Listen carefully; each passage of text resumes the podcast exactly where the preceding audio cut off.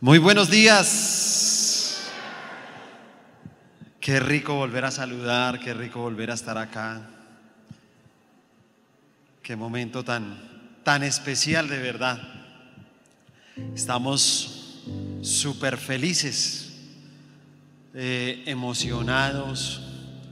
Toda la semana anterior, eh, un poco difícil para poder dormir porque pensaba y pensaba uno toda la noche en, cómo deberíamos abrir, bueno, todas las medidas de seguridad, pero también sobre todo como, como este momento de poder encontrarnos aquí ya predicando, recibiendo ahí la palabra. Así que de verdad eh, le damos gracias al Señor por este, esta bendición tan grande de darnos este gran privilegio de nuevamente estar en casa y poder estar acá, así sea de esta manera, sí, no, no como quisiéramos, ¿no? Porque la verdad uno, mejor dicho, voy a ser completamente feliz el día que puedas estar allá afuera y abrazarlos a uno por uno, ¿sí? Y, y poder compartir con todos. Pero, pero a pesar de las limitaciones que tenemos, de verdad estamos muy contentos, muy felices y yo creo que en esta mañana debemos darle un gran aplauso a nuestro Dios que nos ha permitido el poder estar en este lugar. Fuerte ese aplauso a Dios, fuerte.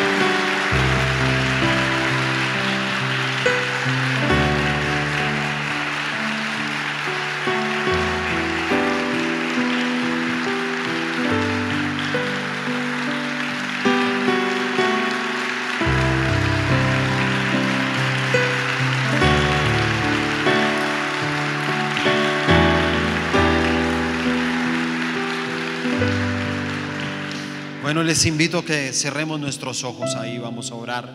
Señor, colocamos nuestras vidas delante de ti en esta mañana.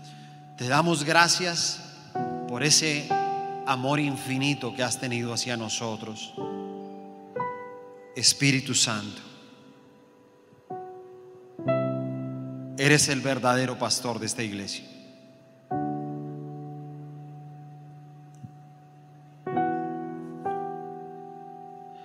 Solo tenemos palabras de gratitud hacia ti. Gracias por cuidarnos todo este tiempo. Gracias por cada palabra que llegó a casa. Gracias por sostenernos a pesar de tantas dificultades.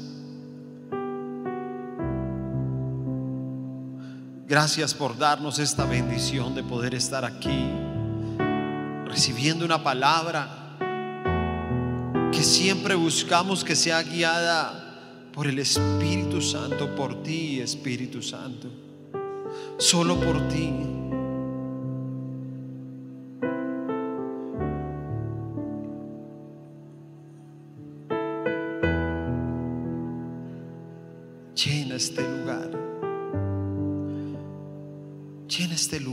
Tu presencia.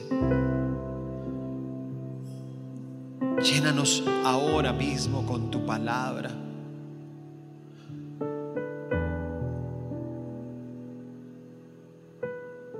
Ministra cada corazón y que pueda venir una impartición de esa palabra llena de vida que trae la paz, la confianza, la tranquilidad para cada uno de nosotros de poder saber que tú estás aquí. Tú estás en este lugar. Y solamente hay gratitud. Solo gratitud. Gracias por tu misericordia. Gracias por este tiempo. En el nombre de Jesús. Amén y amén.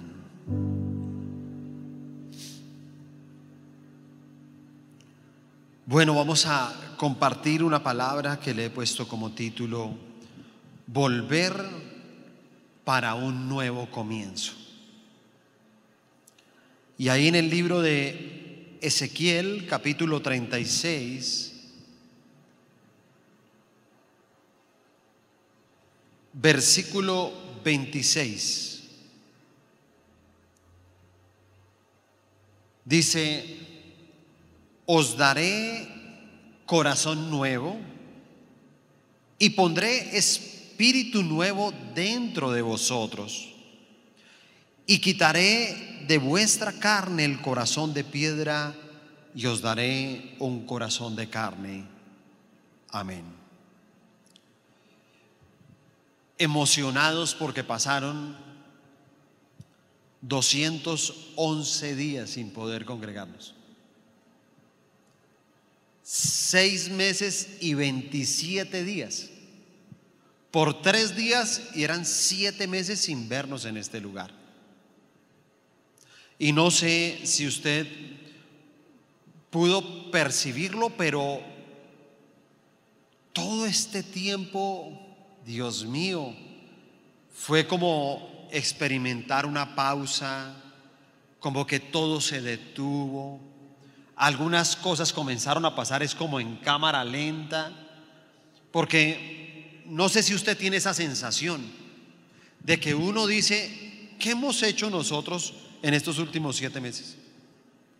Y si uno se pone a mirar bien, la verdad es como si no hubiéramos hecho mucho, a pesar de que hemos tenido que eh, seguir pagando nuestras obligaciones y seguir adelante con la vida y unos estudiando y otros trabajando y bueno, otros sin trabajo, pero lo que hemos podido experimentar en este tiempo es como eso, como, como una pausa, como que todo se detuvo, ¿no? Entonces uno ve cómo se detuvo la economía en el mundo entero. Y los primeros meses fueron tan fuertes, creo que hasta ahora estamos viendo algunos brotes de, de que la economía comience a, florecer nuevamente. Y vimos cómo se detuvo todo el tema educativo también, porque de cierta manera nadie estaba preparado para esto. Y, la mayoría de instituciones eh, de educación, tanto de primaria, secundaria, universitarias, tal vez no estaban preparados para esto. Y uno, y uno a, veces puede percibirlo de pronto en, en los chicos que estudian, ¿no? E, e, ese cambio tan, tan fuerte de tener que estar frente a una pantalla tanto tiempo. Yo eh, miraba aquel día a, a mi hijo Sergio en la universidad y a veces tiene unos horarios que le toca toda la mañana y le toca toda la tarde y es pegado ahí y yo lo veo que él coge en esa silla, se hace para un lado, se hace para el otro, sube una pierna, baja la otra, se para, ¿sí? Hace tantas cosas como para ver si el ambiente puede cambiar. Y también pues que depende de los profesores, ¿no? Entonces yo miraba un día una, una clase que tiene con una profesora y es brasilera. Y entonces llega antes de la clase siempre dice, bueno, muchachos, vamos a bailar párense todos. Y comienza ya a bailar y todo, y con todos los chinos allá bailando, ¿sí? Y los pone a bailar a todos. Y yo decía, no, bueno, esa clase puede ser un poco divertida. Y otro día me asomaba y todo, y yo decía, hijo, ¿en qué andas? Porque yo lo miraba y era. Y él ahí con los ojitos. Y yo, ¿en qué andas, hijo? No, no, no, no, papi, aquí en una clase. Y me puse yo a mirar la clase cuando veo un señor ahí en la pantalla del señor era, muchachos, buenos días. Hoy vamos a estar tratando las características de... Yo lo miré 30 segundos y casi me duermo. Yo decía, no, tremendo. Y, y todo esto, pues claro, lo están sufriendo eh, los chicos, lo sufren los padres. Hablo con padres que me dicen, no, eso me toca ponerme con los niños ahí para que ponga atención, porque él se distrae, porque no pone, o sea, porque le, explican cosas, él no entiende. Entonces a los papás también les ha tocado como acompañar ahí a los hijos a recibir clase. Y uno dice, óyeme, tantas cosas que, han sucedido, ¿no? Inclusive como que hasta se, se detuvieron eh, las series de televisión, los programas de televisión y, estamos viviendo en un mundo bien raro, bien extraño. Porque eh, nos dicen, gran estreno, Pedro el Escamoso. y uno dice, Dios mío, eso fue hace 15 años y es que gran estreno. Y uno dice otra vez el pirulino y la vaina. Y uno dice, pero Dios mío, ¿cómo así? ¿Sí o no? O sea, e, es increíble. O sea, todo se detuvo. Entonces la gente que inclusive ve televisión tiene que ver la televisión de hace 10 años, de hace 5, de hace 15. Y fuera de eso, todo lo presentan de esa manera, ¿no? Gran estreno. Y uno dice, pero ¿cuál gran estreno? ¿Sí? Y, y bueno, eh, todo esto, la verdad, nos ha llevado también a entender que tenemos un Dios, un Dios de segundas oportunidades, un Dios también de nuevos comienzos, porque todo esto también lo ha permitido el Señor. Dios tiene un propósito con todo esto que está sucediendo. Yo les puedo asegurar eso. Alguien me dirá, no, esto es Satanás, esto es no sé qué, esto es la humanidad. Yo le digo, no, Satanás, claro, mueve el virus, la, enfermedad, eh, la economía, muchas cosas que pueden pasar malas, eh, el espíritu de muerte, todo eso. Pero Dios lo ha permitido. Dios lo ha permitido al ver todo lo que está pasando también en medio de la humanidad. Al ver una humanidad que se estaba destruyendo, al ver una humanidad que cada día la inmoralidad crece a un nivel, mejor dicho, exagerado al ver a, una humanidad también que uno llega y dice, óyeme, ¿qué está pasando? Estamos tratando de legalizar en el mundo entero la matanza de los bebés. Y estamos tratando de cambiar lo que significa un verdadero matrimonio. Y por eso Dios ha permitido todo esto como para que venga un nuevo comienzo. Escúchame, tenemos que saber interpretar a Dios. Y esta es una oportunidad que Dios nos está dando. Escúchame bien. Es una oportunidad que Dios nos está dando para que hagamos algunos cambios en nuestra vida. Y uno de ellos es entender que si estamos aquí hoy, los que estamos reunidos en este lugar y estamos respirando, quiere decir que Dios es un Dios de segundas oportunidades. Porque podríamos no estar acá. ¿No cree? Yo la verdad le doy gracias al Señor. ¿Cómo ha guardado la iglesia? De verdad. A mí me sorprende cómo ha guardado la iglesia. Y claro, que, que hay familiares que hemos tenido pérdidas en todo este tiempo. Claro, claro que sí. Ya hasta hace inclusive unos días estábamos acá con Nidiecita, con, con sus hermanas también, que estábamos teniendo algo tan, tan inusual, pero también fue algo como tan bonito, donde se reunieron familia, todo, en, un campo abierto, a, que hiciéramos una ceremonia, pero ya era con, las cenizas de, su padre. Y entonces, no sé, todo esto, eh, y ese día Nidiecita yo traté de dejar un mensaje porque pues de pronto muchas personas no eran cristianos, eran vecinos, todo. Y yo les decía ese mensaje, les decía, mira, todo esto es para que lo aprovechemos. A veces inclusive cuando se va un ser querido, también date cuenta que es una oportunidad. No lo vemos así, porque nosotros decimos, uy, perdimos. No, no perdimos. Dios nos está diciendo, mira, de pronto no aprovechaste mucho a esta persona, pero puedes aprovechar a todos los que quedan alrededor de ti. Y nos dice, comienza de nuevo con tu familia, comienza de nuevo con tu hogar, disfruta. A veces uno dice, ay, me tiene cansada la mujer. Hermano, disfrute la mujer, si se da cuenta, porque uno nunca sabe cuándo la va a perder. Todo esto ha servido para pensar. Y, y por eso dice, os daré un corazón que nuevo. Así dice, nuevo. Y un espíritu nuevo dentro de vosotros. O sea, realmente este nuevo comienzo que Dios tiene, el volver a casa es para tener un nuevo comienzo, para poder decirle, Señor, dame un corazón nuevo. Quiero tener ese espíritu nuevo que dice tu palabra dentro de mí. Y volver a casa es volver a empezar. Y por eso vamos a ver cuatro cosas que debemos hacer para este nuevo comienzo. Número uno, asuma los errores. Es lo primero que debemos de hacer. Dice Proverbios capítulo 28, versículo 13. El que encubre sus pecados no prosperará, mas el que los confiesa y se aparta alcanzará misericordia. Repita conmigo, el que encubre sus pecados no prosperará. Ahora más duro, el que encubre sus pecados no prosperará. ¿Y esto qué significa en nuestra vida? Que este nuevo comienzo debe empezar con la manera en cómo nos vamos a examinar espiritualmente. Hay que hacer un examen y decir, óyeme, ¿cómo me encuentro espiritualmente? ¿Cómo me encuentro?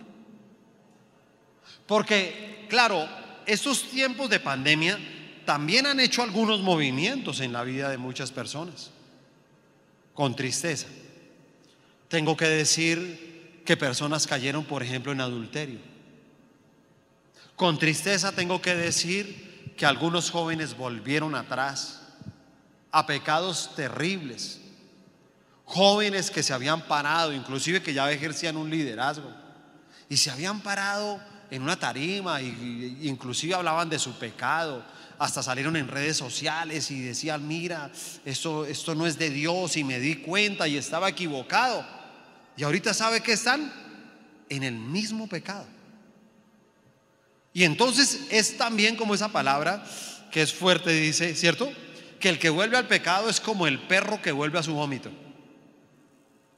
Porque han visto que los perros tienen por costumbre eso, ¿no? Ellos se vomitan y se comen el vómito. Así es el pecado. Y entonces es increíble que alguien haya vuelto a caer en las mismas cosas. Y por eso tenemos que examinarnos para saber, óyeme, cómo nos encontramos. No, no sé si ustedes experimentaron eso, pero eh, eh, yo veía, bueno, me pasaba a mí, a mi esposa, a, mis hijos, a todo, que en esta pandemia le salían unos dolores por todo lado. ¿No les pasó eso? me duele esta pierna. ¿Sí o Y está doliendo por acá. Uy, qué dolor de cabeza. Uy, sí. Y fuera de eso, uno, cualquier dolor, se asustaba uno. ¡Ah! ¿Será que el virus? ¿Sí o no? O la otra sensación, ¿no? Cuando uno salía. Sí, que puede salir el, pico y cédula. Entonces salía uno, hacía el mercadito y llegaba uno a la casa y uno por la noche. y uno, todo, uno todo asustado pensando que ya el virus se le había pegado, ¿cierto? Si nos pasaba todo eso, no, eso era terrible, ¿cierto? Y yo digo, mira, ¿no? Así como salieron esos dolores, y uno como que dice, oye, ¿de verdad ese dolor tendrá que ver por algo de salud? Y pues increíble que creo que esa, esa quietud o ese encierro en casa y todo produce todos esos dolores en el cuerpo. Y yo digo, pues así mismo tenemos que examinarnos espiritualmente y decir, óyeme, la verdad, ¿cómo me encuentro? Y ver si hemos cometido algunos errores. Óyeme, ¿qué errores cometimos durante esta pandemia? Pero también esto nos deja lecciones para entender varias cosas. Mira, eh, eh, en un encuentro de parejas, ¿sí? Y creo que cuando pase todo esto tengo que acelerar eso que es un proyecto que he venido trabajando hace algunos años. Y es, digamos, todo lo que yo he aprendido, digamos, más o menos en, en el transcurso de unos 15 años sobre el tema de la prosperidad financiera. Y entonces he querido hacer un seminario para enseñar lo que he aprendido, todo lo que he aprendido. He querido hacer un seminario, pero quiero que ese seminario sean muchas cosas prácticas en que las personas puedan aprender.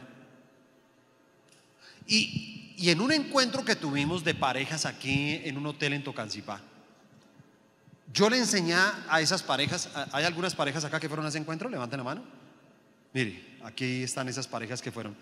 Y yo les enseñaba Sí, en un momento les di una enseñanza sobre la prosperidad y les dije, mire, les voy a enseñar algo que se llama el plan de emergencia. y les dije, en el año ustedes van a hacer, van a tomar un mes del año. Y lo que ustedes van a hacer es que en ese mes van a, trabajar en algo diferente a lo que ustedes hacen.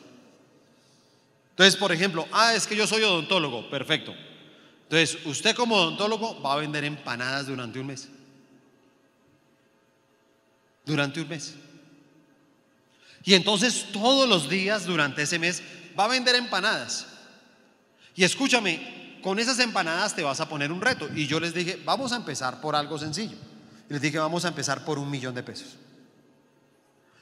Ese plan de emergencia es producir un millón de pesos en ese mes, trabajando duro, porque toca trabajar y después de trabajar llegar a la casa y seguir trabajando, o trabajar los fines de semana, hacer un esfuerzo por el plan de emergencia.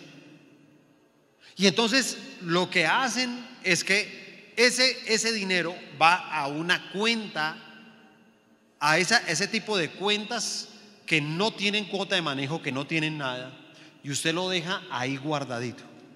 No lo puede tocar para nada porque se llama plan de emergencia. Entonces, eso cuando lo puede utilizar. Cuando de pronto usted llega y dice, sacó la mano el calentador de la ducha.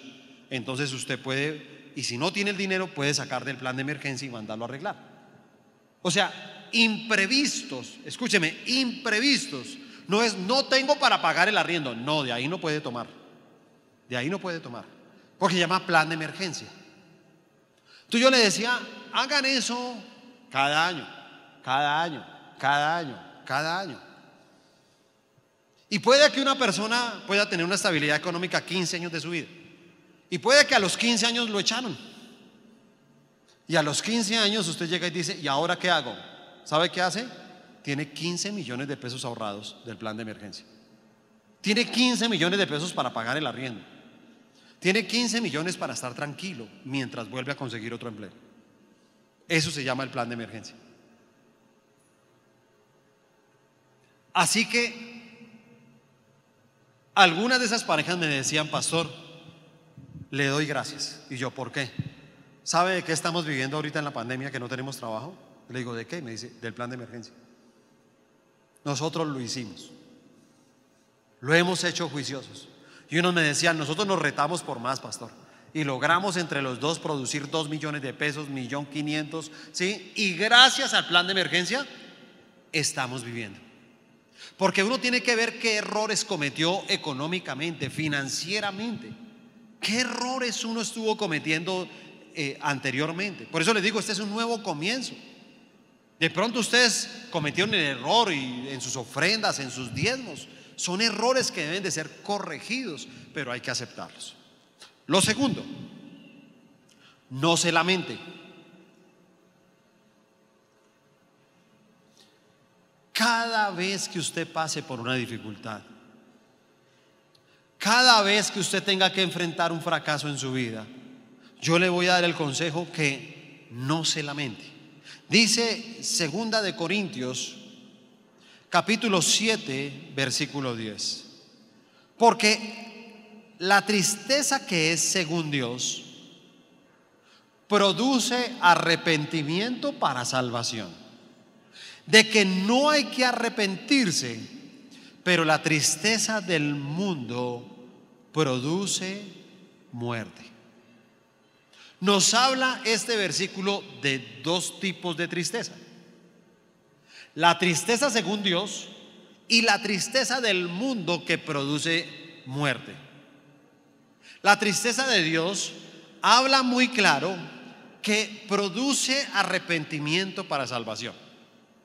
¿Qué quiere decir? Que claro, nosotros podemos ponernos tristes cuando nosotros sabemos que hemos fallado en algo. Así que cuando fallamos, esa falla y esa tristeza que nos da nos lleva al arrepentimiento, que quiere decir que tenemos que cambiar. Hay algo que tenemos que cambiar de nuestras vidas. Y cuando tú aceptas que tienes que hacer ese cambio, entonces claro, ahora eso te va a llevar a un verdadero arrepentimiento y ese arrepentimiento te lleva a la salvación. Pero habla de otra tristeza que es la tristeza del mundo. Y la tristeza del mundo es la que lleva a la muerte a muchas personas. En este momento se están cuantificando las personas que están infectadas, que están muriendo por el virus, ¿cierto? Pero no se están cuantificando cuántas personas están muriendo por depresión, cuántas personas están muriendo porque se están quitando la vida, porque ahora que no tienen dinero y perdieron de pronto todo, entonces se encuentran en la tristeza del mundo y no encuentran una salida como la tenemos usted y yo. Mire, a pesar de tantas dificultades que hemos tenido en todo este tiempo, nos hemos sostenido. Nos hemos sostenido. ¿Sabes por qué? Porque claro, a todos nos da tristeza, hermano. Nos da tristeza no poder salir. Nos da tristeza no poder abrazarnos. Nos dio tristeza no poder venir a la iglesia. Nos da tristeza perder un empleo. Nos da tristeza no tener los recursos. Dará tristeza el que un padre no tenga precisamente para seguirle pagando la educación a sus hijos. Todo eso produce tristeza. Pero esa tristeza, cuando es de Dios, es simplemente una tristeza para salvación. No es para muerte como en el mundo. El mundo no tiene a qué aferrarse. El mundo está desesperado. Y por eso ahora, imagínense, tampoco se está cuantificando cuánta gente están matando a través ahora de los atracos, de todo eso. Porque a raíz de todo eso se incrementó la inseguridad. Y entonces hay diferentes modalidades y está dispuesta la gente a matar simplemente por conseguir dinero. Pero ¿por qué sucede esto? Porque es la tristeza que conduce a la muerte, si te das cuenta? Y por eso hay gente que entonces la muerte no solamente es física, estamos hablando de una muerte económica, ¿no? De una muerte emocional, de una muerte espiritual. Porque eso es lo que pasa cuando uno vive en el mundo. Entonces todo comienza a, a extinguirse. Y uno comienza a entrar y dice, no, no puedo, sí, y yo por qué hice esto y todo, sí, y yo le voy a decir algo, no, no se lamente. No comience a tener quejas, sí, ni palabras negativas en su boca. Si usted cree que ha perdido todo, yo le voy a decir algo, usted no ha perdido todo. Tal vez este es el comienzo de algo nuevo que Dios va a hacer contigo. Tal vez tú no lo puedes descifrar. Tal vez tú no lo puedes ver. Pero a veces Dios sorprende con las cosas que hace. El viernes hablaba con una pareja que compraba un apartamento. Y entonces eh, me decían, no, y compramos el apartamento. Yo les decía, pero ¿cómo hicieron? Porque ustedes me dijeron que, que sí querían, pero no tenían la cuota inicial. Y me decían, es que no teníamos, es que Dios hizo un milagro. Y le dije, ¿cuál fue el milagro? Y me, entonces me decía ella, que me echaron. Entonces yo decía, ¿cómo así? ¿Cómo así? ese milagro no lo entiendo. Dice, sí, pastor, como al mes que comenzó toda la pandemia, pues la empresa no tuvo cómo más pagarnos y me echaron. Y cuando me echaron, me dieron la liquidación. Y con lo de la liquidación, logramos dar la cuota inicial del apartamento. Y duré como dos meses más sin trabajo y luego me volvieron a llamar y otra vez estoy trabajando. Si, si hubiera entrado en una tristeza, ¿cierto? Me echaron. ¿Y ahora qué? ¿Y qué vamos a vivir? Ahora sí, nunca más vamos a volver a tener apartamento. Si se hubiera lamentado, no lo hubieran tenido. Así que no se lamente si perdieron un empleo. No se lamente de pronto que no tenga en este momento los recursos. ¿Sí? Que las cosas no se hayan dado en este momento no quiere decir que todo está perdido. Amén. Lo tercero, no mire hacia atrás.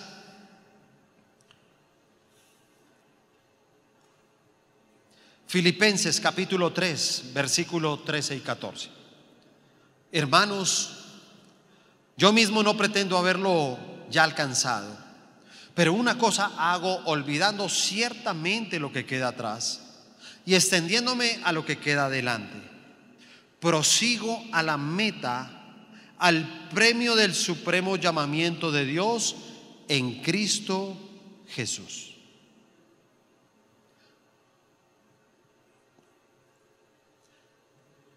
Cuando este punto nos dice, no mires hacia atrás, realmente podemos resumirlo en algo. ¿Hay algún recuerdo de su vida que esté manipulando su presente o su futuro? Escúcheme eso, que esté manipulando, porque un error del pasado, un fracaso del pasado, puede llegar a manipular nuestra mente y nuestro espíritu. Y nos puedes tener todo el tiempo mirando hacia atrás. Les pongo un ejemplo, lo que son los celos. ¿Conoce personas celosas? Y no hablo solamente de la pareja, ¿no? Porque uno puede tener celos con los amigos, ¿cierto? Uno puede tener celos con un hijo. Pero ese tipo de celo que se tiene es porque tal vez algo perdiste en el pasado. Hay algo que sucedió en tu corazón, en tu vida. Y ahora el enemigo utiliza ese recuerdo y comienza a manipular tu vida para que tú seas prisionero de algo que te va a hacer mucho daño y hasta te puede destruir y destruir a quienes te rodean. ¿Por qué una persona es celosa? ¿Por qué creen ustedes que una persona es celosa? ¿Sabes por qué? Por un recuerdo que tiene. Entonces, ¿qué sucedió? En algún momento de su vida, alguien lo abandonó, alguien lo traicionó. Y cuando eso sucede en, esa vida, entonces comienza ese recuerdo a manipularlo. Y entonces cree que le va a suceder lo mismo. Entonces, de pronto un hombre es celoso. Y cuando el hombre es celoso, entonces llega y dice, no, no, es que no quiero. ¿Y usted por qué se viste así? ¿Y usted por qué saludó a ese? No, a mí no me gusta, no sé qué, muéstreme el celular, ¿no? ¿Sí? Eh, ¿Por qué llegó 10 minutos más tarde? ¿Cómo así? ¿Sí? Y comienzan como en todo eso, hermano, que son los celos. Pero escúchame, cuando uno habla con este tipo de personas, uno puede descubrir que de pronto en una edad temprana su papá y su mamá lo abandonaron. Tiene el recuerdo ahí en su mente cuando su papá salió de la casa por esa puerta y no regresó. Y entonces ese recuerdo comienza a manipularlo. Y ahora que tiene de pronto a, a, su cónyuge, ahora que tiene un hijo, él piensa que lo puede perder. Inclusive que el hijo también lo puede abandonar que esa persona también se puede ir. Pero yo les voy a decir algo, no miren atrás. No miren el pasado. Al pasado hay que dejarlo donde tiene que estar, atrás. Lo que parece un final, a veces es verdaderamente un comienzo. A veces parece que las cosas estuvieran acabando. Y yo te voy a decir algo, nada se está acabando. Tal vez Dios quiera hacer algo nuevo. Algo nuevo con tu vida, con la mía algo nuevo en tu casa, algo nuevo en tu hogar. Ah, que antes pasó esto entre nosotros, no importa. Ah, que eh, cometimos errores económicamente, que si yo hubiera ahorrado, que si yo hubiera hecho el plan ese de emergencia que dijo el pastor, si no lo hiciste, ya no más. No te lamentes, no mires atrás, ya no lo hiciste. Pero escúchame, hazlo. ¿Sí te das cuenta? hazlo. No te preocupes lo que no hiciste. No te preocupes. No comiencen a echarse en las culpas. Porque la gente dice, mira, ahora estamos aquí arrimados donde mi papá y mamá, por culpa suya, porque usted nunca quiso ponerse pilas para que compráramos casa. No miren atrás. Todavía tienen toda la vida para comprar casa. No miren atrás. Y por último, no podíamos alejarnos. No podíamos alejarnos no pierdas la fe. No pierdas la fe. Romanos 8, 28 dice, y sabemos que a los que aman a Dios, todas las cosas les ayudan a bien. Esto es a los que conforme a su propósito son llamados. ¿Cuántos amamos a Dios? ¿Cuántos amamos a Dios? Todas las cosas ayudan para bien. Todas, cualquiera. No se preocupen. ¿Sabe? Yo, yo antes me la pasaba gastándome tanto tiempo preocupado. ¿Por qué me pasaba algo? Me pasaba algo malo y yo decía, eh, Dios mío, pero ¿por qué será esto? ¿Será que yo tengo un argumento? ¿Será que tengo un pecado? ¿Será que Satanás me ataca? ¿Será una prueba de Dios? Y pasaba yo días, días, días reventándome con eso. Hasta cuando yo conocí algo maravilloso que se llama la fe donde no importa quién tenga la culpa, si la culpa la tengo yo, la tiene Satanás o Dios lo está permitiendo, Dios está por encima de todo eso. Dios te saca de la prueba si es una prueba. Y si Satanás te está atacando, pues yo te voy a decir algo, ese Dios grande y poderoso te defiende. Y si de pronto cometiste un error y cometiste un pecado, pues el Señor tiene el poder para perdonarte, para restaurarte y para darte una segunda oportunidad. Cuando tú tienes fe, tú sabes para qué el Señor nos tiene en este momento a nosotros vivos, para que hagamos cambios.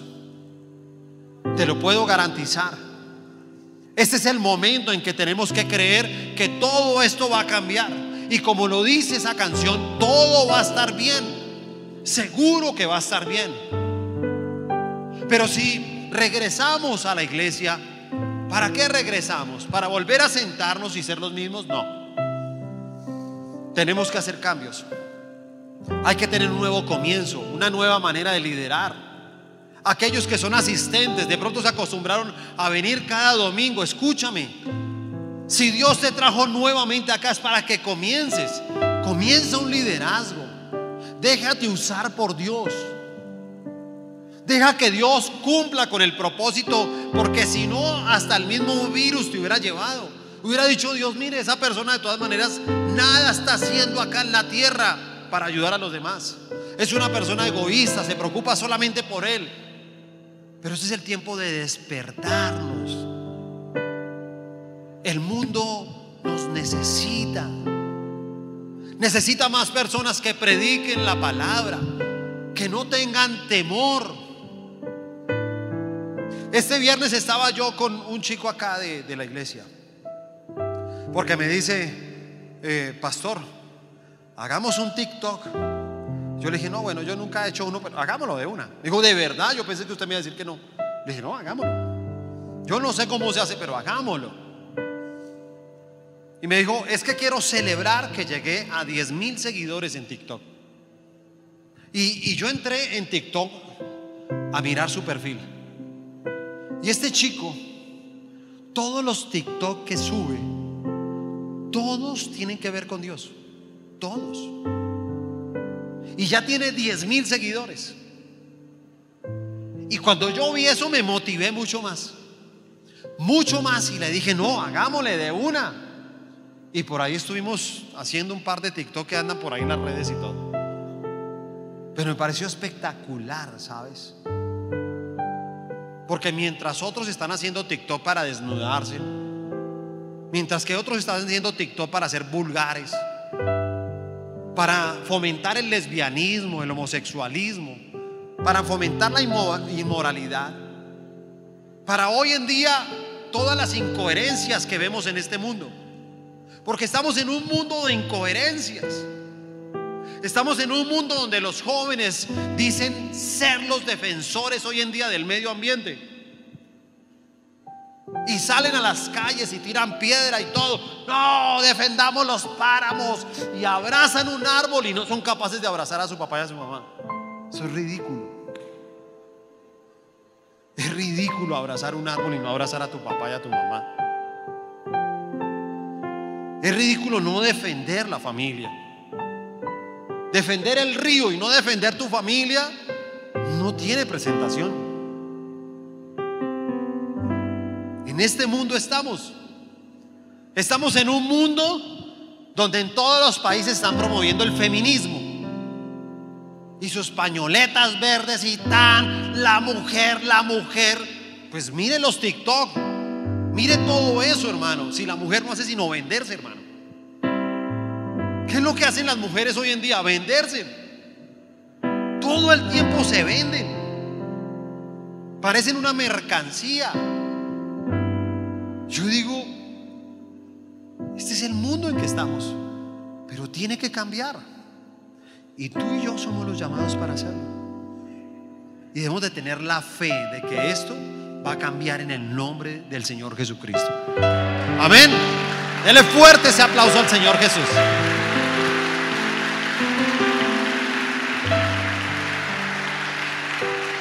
Colóquese de pie, por favor. Vamos a orar. Levante sus manos al cielo, Señor. Damos gracias nuevamente a ti por darnos esta gran bendición. Gracias por permitirnos y darnos este gran privilegio de poder recibir una palabra tuya. Este es un nuevo comienzo. Hemos vuelto para comenzar algo nuevo. Hemos vuelto, Señor, para cambiar la historia. Y ahí con tus manos levantadas, dile, Señor, usa mi vida. Usa mi vida. Si en estos días de pronto tienes que estar ahí con tu líder, preparando un ayuno, un tiempo de ministración para examinarte espiritualmente, si tú sabes que perdiste muchas cosas en este tiempo, si sabes que has cometido errores, este es el momento de corregirlos, de aceptarlos, de buscar ayuda. No sigas por el mismo camino porque te puedes perder. Y Señor, quita de nuestra boca toda palabra negativa, toda palabra que nos lleve a lamentarnos, palabras negativas, palabras de queja Ayúdanos cada día a poder llenar nuestra boca de las promesas que hay en tu palabra. Y de pronto si eras de aquellas personas que mirabas hacia atrás, hoy te puedo, hoy te puedo decir no más. No mires más a ese lugar. Deja tu pasado. No te dejes manipular por un mal recuerdo. No quiere decir que si algún día algo malo pasó en tu vida se va a volver a repetir.